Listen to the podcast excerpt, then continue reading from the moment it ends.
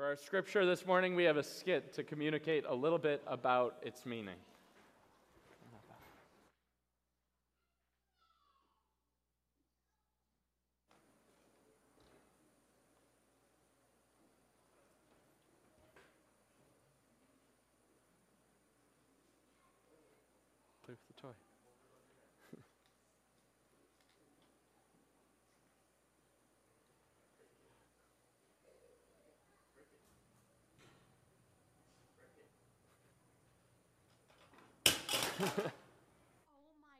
Goodness, what happened to your toy?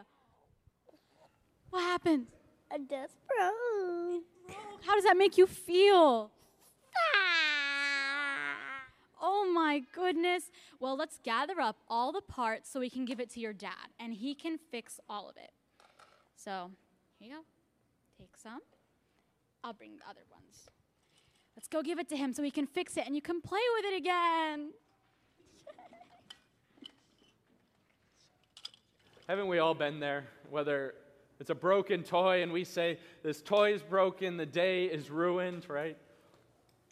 Or it's a broken situation and it's ruined. Or it's a broken life and it's ruined. But I think the, cool, the coolest part about this skit is that both of our volunteers were able to be happy and to celebrate on their way off the stage, and they did it with a broken toy in their hands. It reminds us that it's not really the circumstances that shape our experience of life, but it's really the promises. The thing that we hope in is able to actually shape our experience. Just like a broken toy with a promise of being fixed is something to celebrate about. This morning, our scripture reading that we talked about here at the lighting of the Advent wreath is kind of like one of those Bible verses that reminds us of the hope that God has. It's one of those Bible verses you'd print out, put it on a fridge magnet, put it on a bumper sticker, put it even on a bookmark. And when you do that, it lifts from the context that it was written to and brings that context into our lives. Isaiah chapter 35 is written to a people who are being besieged. They're in war. War, the most broken situation humanity has ever found itself in. And in that broken situation, God speaks to Israel, to Judah, a word that speaks to us in all of our brokenness, too.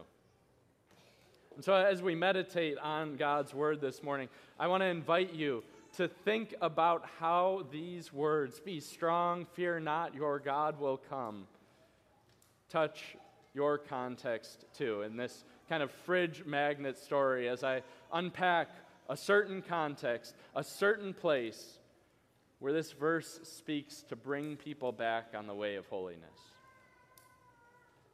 And so Rosie was three and a half years old and the story of her life was pretty much the story of sharing, right? Share this, share that. Every time she goes to school, she has to find out how to share. Every time she comes home, she might get to play with herself for a second, but then, of course, her older brother Benny comes in, and he's going to make her share, even if she doesn't want to. The story of her life was sharing which is why it was such a big deal for her on her third birthday when the toy that she had always wanted, that stuffed animal Blue Bunny, was given to her. And this was supposed to be a toy that she wasn't going to have to share. But you know how it is. She knew that as soon as she took it out into the playroom, Benny would want to get her hands on that toy. So Blue Bunny stayed safely stored away in her room in a basket all day long. And Rosie would look forward to getting to play with her favorite toy through the entire day, and then she'd just get a few minutes before bedtime to play with Blue Bunny. And during those few minutes, the pit in her stomach would begin to grow as she knew that she would have to put that stuffed animal back and get ready for school as soon as she woke up in the morning. That reality kind of broke the hearts of her parents. Right? Jeremy and Josie, her parents, all they ever wanted for their kids was to be happy. All they wanted was to provide the right kind of life for their family. And it's funny, they never really asked what the right kind of life was. But anyway, they knew that it was getting more and more elusive in this more and more complex economy. And whatever that right kind of life was, whether it was financial security or a home where Rosie and Benny would have their own places to play and not be in fear of each other. And so they worked hard. And Jeremy picked up a couple of overtime shifts. Josie kept pushing her pen at an office that was infinitely frustrating. It was stressful and exhausting, but they would get through those stressful and exhausting days with the hope of getting home at night to their family. And then when they got home, of course, at, at the threshold of the door, they came to that realization every single night chores need to be done, dinner needs to be cooked, lunches need to be packed, and somebody has to referee between the kids. The days were lived for the nights. Their weeks were lived for weekends, and, and they were short little breaks in the middle of it that were just enough to give them the energy to go back at it. And eventually, it was enough. When Rosie literally flipped her dish because Benny was trying to steal a chicken nugget off of it. And that, that's when they said, okay, that's enough. We're going on a vacation. And with the promise of vacation a couple weeks away, they were able to push like a team in the fourth quarter, expending all of their energy with the hope of a break, sipping smoothies by the pool, where Benny'd have his own area to play, Rosie'd have her own area to play. Everybody could do their own thing, and finally, maybe, taste some peace. But you know how that vacation went. Not like that. Not peace. And halfway through, the pit in their stomachs returned, anticipating going back to the same everyday grind. And as a coworker asks Josie at work, Well, how was vacation? The answer is always the same it's too short. And she was exhausted through those first two days more than ever before, like coming back in a third quarter trying to get into the rhythm. That vacation was more of a halftime than a rest. And so it is. On a Thursday night at 9:07, the kids are in bed. They have only enough energy to flop themselves down on the bed, but if there's going to be Christmas cookies for the party tomorrow, she's going to have to make them now.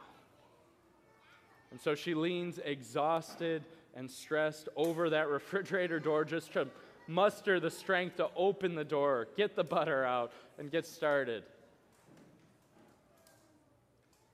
And that's when she sees it that fridge magnet Bible verse. Be strong, fear not, your God will come and save you. It was like that Bible verse shook her awake. She realized maybe she had been hoping in the wrong things. Maybe they had all been hoping in the wrong thing all the way along the way. They'd been hoping in a little joy. They had been hoping in a little peace rather than the everlasting joy that their God would bring. They acted as if God expected anxious people to quell their own anxieties. They were hoping in what they were doing rather than hoping in what God was doing. Your God will come and save you. The next day, they hoped in the night, but they hoped in that night when they would get to open God's Word again. And that hope actually gave purpose for the day. That night, they sat around the kitchen table with their family and began to read the words of Isaiah.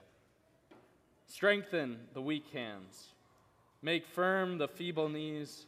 Say to those who have an anxious heart, Be strong, fear not. Behold, your God will come. With vengeance, with the recompense of God, he will come and save you. Then the eyes of the blind shall be opened, and the ears of the deaf unstopped. Then shall the lame man leap like a deer, and the tongue of the mute sing for joy. For waters break forth in the wilderness, and streams in the desert. The burning sand shall become a pool, and the thirsty ground springs of water. In the haunt of jackals where they lie down, the grass shall become reeds and rushes, and a highway shall be there. And it shall be called the way of holiness. The unclean shall not pass over it. It shall belong to those who walk on the way, even if they are fools. They shall not go astray. No lion shall be there, nor any ravenous beast come upon it. They shall not be found there. But the redeemed shall walk there. And the ransomed of the Lord shall return and come to Zion with singing. Everlasting joy shall be upon their heads. They shall obtain joy and gladness, and sorrow and sighing shall flee away. They hoped in the days when God would speak. They lived their weeks for the weekends when they could gather and hear and talk about God's word. And they would gather in a place like this on the highway to holiness. And there in the chairs, Rosie and Benny played with Blue Bunny. You are the ransomed of the Lord. You are the ones that God has put on this highway to remind you of the path you are on to everlasting joy. And I don't know all of the things that you may be scared of in your life, but I know your God will come. Whatever the anxieties are, your God will come. No matter the circumstance, your God will come. Let this hope and this anticipation form our entire experience of life. Your God will come and save you. Amen.